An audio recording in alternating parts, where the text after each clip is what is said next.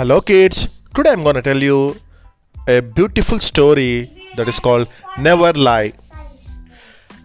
Adam had learned from his friends that lying is the easiest way out of any situation. So he became fond of lying and enjoyed telling small lies. When his parents caught him and warned him against telling lies, he shrugged them off saying, "Lies never harm anyone." Adam's father decided to explain to him why lying is bad. One evening, Adam and his father were walking down the street with some groceries. Just then, they saw a car rammed into a bookstore.